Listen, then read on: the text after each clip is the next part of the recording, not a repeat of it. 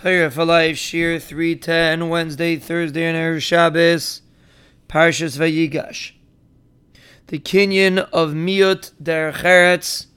Rashi explains what does it mean, Miut Derech Eretz? Shlo Matzui in Bnei Adam B'Shuk.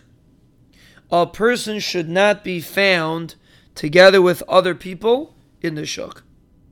What does that mean? It means that there's people that sit around and hack and schmooze and discuss every single silly thing that's going on.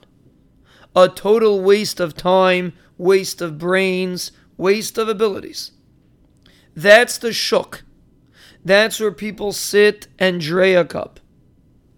If a person wants to be able to be kind of tired, especially someone who's working, and his time to learn is minimal.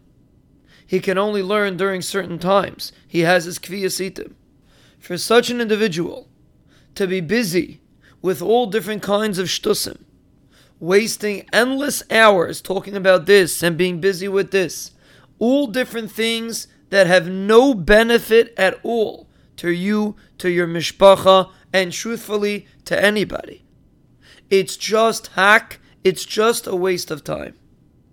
That, Dr. Rashi, is derech Minimize all the shtusim that people are busy with. Minimize sitting in the street and hacking around with everybody else. If it's important, if it's a simcha or something that you have to go to, by all means, person has to be normal. But remember, the people that sit and hack are wasting away their lives and all the people that sit and hack together with them are also wasting their time, wasting their abilities. That's derech Minimize the time that you sit and you dray a cup. You don't have to be the one that's in the know. And every time something takes place, you're the first person to know. You want to know what it means really to be in the know.